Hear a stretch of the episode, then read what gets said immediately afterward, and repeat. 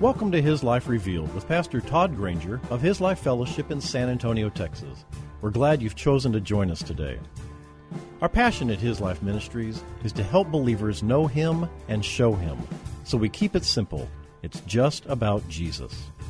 Our prayer is that the Holy Spirit will make His truth plain to you, so you can walk in freedom and enjoy the life of union that God has designed for you to live. And now, here's Pastor Todd. Today, we're going to go back to First Corinthians chapter eleven, and we're going to pick up at verse seventeen. We're actually going to go from verses seventeen to verse thirty-four. So if you'll turn to First Corinthians chapter eleven, verses seventeen to thirty-four, and that seems like a lot of ground for us to cover, but it's a familiar ground for us because it involves communion or the Lord's Supper. It's Paul dealing with the Corinthian fellowship in regards to the Lord's Supper, him dealing with abuses that were taking place in that fellowship because of carnality, living according to the flesh. Now, it's important that we understand the root cause of the issues that Paul's addressing. I've said this over and over again. We need to recognize that these things are fruit of people who are living according to the flesh, who actually have determined to know God according to the flesh. And the reality of our relationship with Him is that it is not in flesh. It might be manifested through the flesh, the body you wear. It might be ministry through the flesh, the body you wear. But God's relationship is not with your flesh any more than my relationship is with my wife's dress. It's a beautiful dress, by the way. But my relationship with her is her. So we need to recognize the root. If we don't recognize the root, then all we're going to hear, we're just going to see the error of their ways, and then we're going to read his instructions for remedy, and we're going to walk away with a cause and effect doctrine. And that's not what we need. We need to see that the root issue was that determination to live to the flesh. It was self-indulgence. It was seeking to know God according to the flesh rather than according to the Spirit. The fellowship in Corinth had become religious and divisive. It had become spiritually lethargic and hypersensitive in the flesh. The, that is the result of living a carnal Christian life. You see it in churches everywhere. What you see reflected in the body, within the body, is the individual heart condition. And when you see divisiveness, division, separation, when you see bitterness, when you see judgments, when you see criticisms, when you see people dividing themselves, all you're seeing is flesh. And you say, well, I don't understand that these are religious people. Listen, you can be religious in the flesh and not live according to your spiritual identity. And a church that promotes religious activity, puts emphasis on man-centered good works, is a church that will ultimately neglect who they are in Christ. And in that church, you will find division. The flesh always divides. And think about it. It's really a, a truth. It is the paradigm. You either live according to the Spirit or you live according to the flesh. Every sin that is a problem for you, it is not coming to you from the Spirit. You're not tempted in who you are in Christ, are you? You're not, you're not in bondage there. You don't have weaknesses or addictions. You don't have distractions. You don't have temptations. You don't feel estranged from God. You don't feel separated from God there. The truth of who you are is spiritual. But every sense of separation from God, every temptation that you face, every problem with bitterness, addictions, you name it, every sin that will accost you, will accost you according to what? Flesh. Exactly. So what we're seeing here are some people who are religious, people who know the Lord, people who do have a spiritual identity. But there are people who are determined to know Him according to the flesh. Now, the issue that Paul is dealing with, as I mentioned before in this text, is the abuse of the Lord's table. And this abuse was extremely grievous to Paul. We see and hear the grief in what he has written. We also see God's grief in this, because that's all Paul's reflecting. I want you to understand that when you read Paul's writings, what you're reading and the reflection of his heart, one of the reasons God chose this man is because this man would be transparent. He recognized that nothing good was in his flesh. He literally wrote the Bible with the Spirit of God interpreting from, for him the heart of God. So what you're hearing is not just Paul's writings and his thoughts concerning the situation. It's not summed up there. It is God. So when you hear Paul's anger, when you hear Paul's grief, you're hearing God's grief. Now, I want to begin by pointing out that the ancient world was extremely class conscious. There was all manner of bias, prejudice, and racism that went on there. The divisions of the flesh were endless and are endless. There were free men, there were slaves, there were Greeks, there were barbarians, and that was simply anybody that didn't speak Greek. Uh, there were people who were Jews, there were Gentiles, there were Roman citizens, there were aliens, there were the genders or the sexes, there were the cultured and the ignorant, the wealthy and the poor, and the list goes on and on. It's endless. And you know what? They were sensitive to every single one. When people live according to the flesh, the first thing they do is divide along some line. It's even worse today. I mean, if you have, if you don't know that, you need to get out of the house once in a while. It's worse today. We've become hypersensitive in our society. We're actually living in the age of the victim, aren't we? This is not the dawning of the age of Aquarius. This is the age of the victim. Some of you are old enough to know what that's about. We're divided by color, diet, dress, economics, environmental concerns, pets, allergies, politics, religion, hairstyles, disabilities, sports, and a thousand other things that were not even worth mentioning. I mean, pick up a magazine, or go to the checkout stand at the at the grocery store, and just in that brief in, encounter, you can pick off at least twenty different declared groups, at least. Probably more. God divides along only two lines. You're either born of Adam or you're born of Christ. You're either flesh in your principal being or your spirit. Now, the lost man is principally flesh. He's ruled by the flesh. He, he walks according to the flesh. He literally is dominated and enslaved to the flesh, which is a combination of the power of sin, the body, the enemy, and the world. He has a lot of masters, but they're all anti-God, and he is anti-God. But the child of God is born of Christ, and at his principal being, at the core of who he is, he is righteous and holy. He is literally set apart, made for God and God alone, accepted and loved. So we have two different beings. That's where God divides. That's the dividing line. Jesus said, "Those who worship me will worship me how? In spirit." So what is the church doing? This is the frustrating thing. Capitalizing on the flesh's approach to God. In order to draw more people in, we put emphasis on the flesh. When our preoccupation, our focus should be on who we are in Christ, not upon who we are in the flesh as Christians. There's a difference.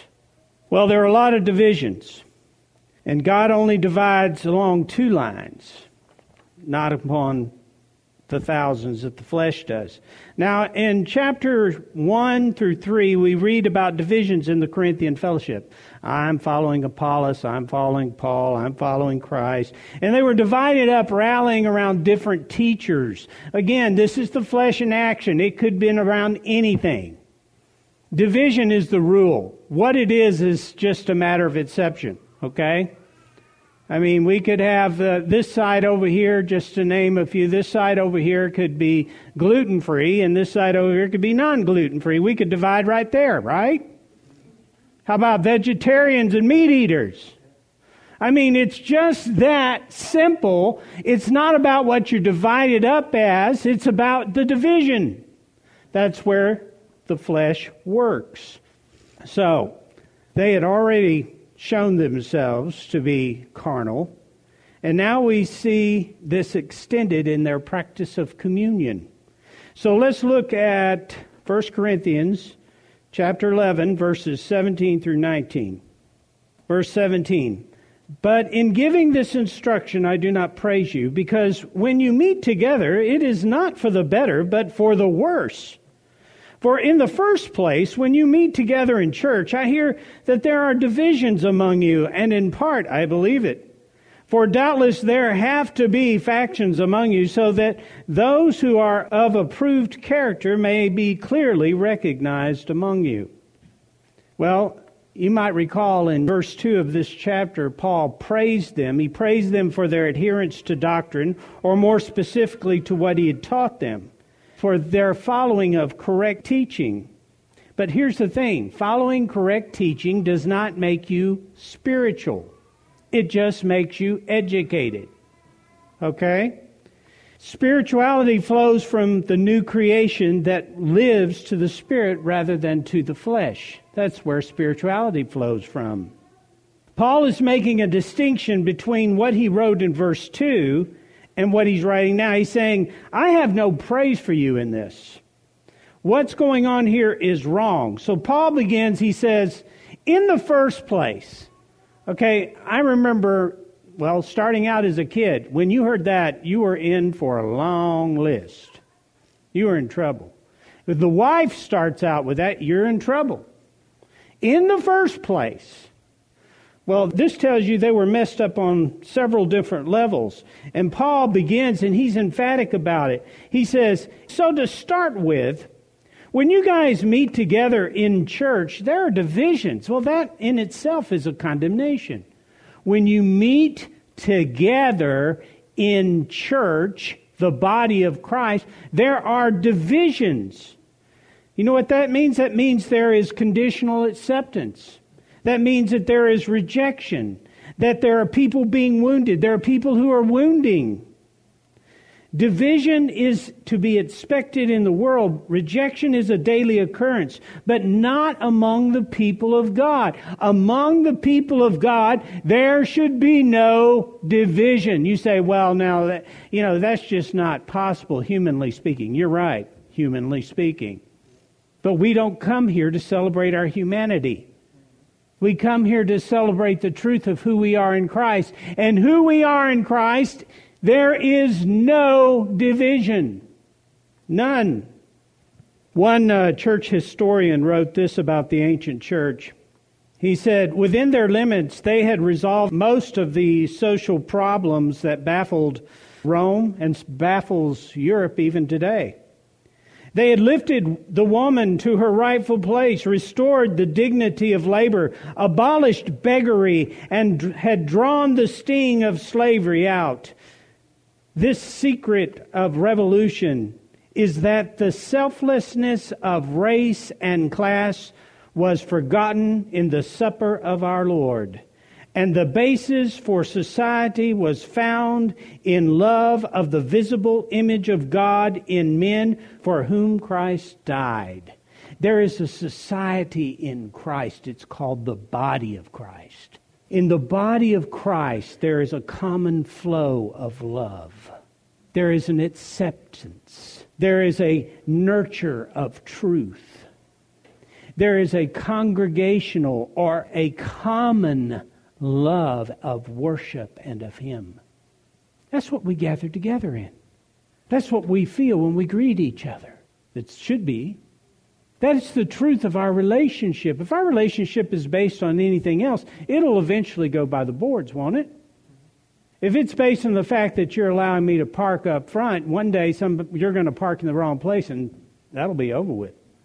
Because I'll let the minutes speak against the years, right? That one time. This is the truth of it. Our union is in Christ. They were dividing at the Lord's table. They were separating according to flesh. The table that demonstrated the sacrifice of our Lord to bring us all into the same life, where He abolished every obstacle to our knowing the fellowship of God. At that table, they were bringing rejection. Now, this is an abomination. It's not worship. It's wicked. It's like the acts of Belshazzar when he took the vessels out of the temple to use at his party. Daniel five twenty-three records it, and God says to him, He says, "And you have exalted yourself against the Lord of heaven, and the vessels of His house have been brought before you, and you and your nobles, your wives, and your concubines have been drinking wine from them. You have praised the gods of silver and gold, of bronze, iron, wood, and stone, which do not see or hear or understand. But the God who holds in His hand your breath of life and your ways, you have not honored and glorified, but you have dishonored and defied." That's what was going on. You say, well, that's pretty strong. No, that's the truth of it. See, Paul makes the point in verse nineteen that their actions had revealed them. And that's the truth. The light of God does reveal. The Spirit of God will expose attitudes of the soul that are not consistent with the life that He's given us. Division and dissension reveal the flesh.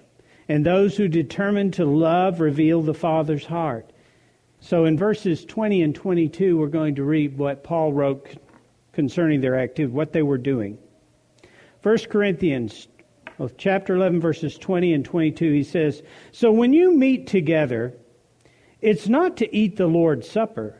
For when you eat, each one hurries to get his own supper first, not waiting for others or the poor. So one goes hungry while another gets drunk." What? This is Paul's, what Paul is doing. He's going, what? What are you thinking? He's incredulous. What? Do you not have houses in which to eat and drink? Or do you show contempt for the church of God and humiliate those impoverished believers who have nothing? What will I say to you? I don't even know what to say to you. Shall I praise you for this? In this, I will not praise you. You see, do you show contempt for the church of God? Do you humiliate those who have nothing? In Paul's day, we see this, and we've to some degree duplicated it, but in Paul's day, socialization was largely done around meals. Now, they also didn't have cars and did a great deal of walking. That's why they didn't have the obesity problem we have today. But that being said, they did a great deal of their socialization around meals. And it was there where the family gathered, and not just the immediate family, but all those who were considered part of the familial society.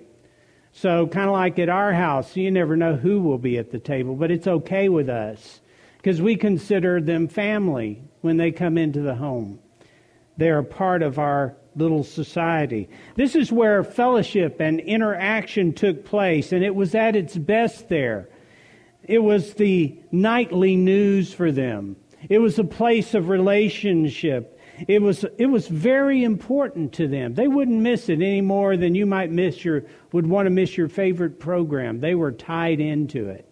Well, the church picked it up as well. And they had a feast in the early church that was practiced on a regular basis, and it was called an agape, or a love feast.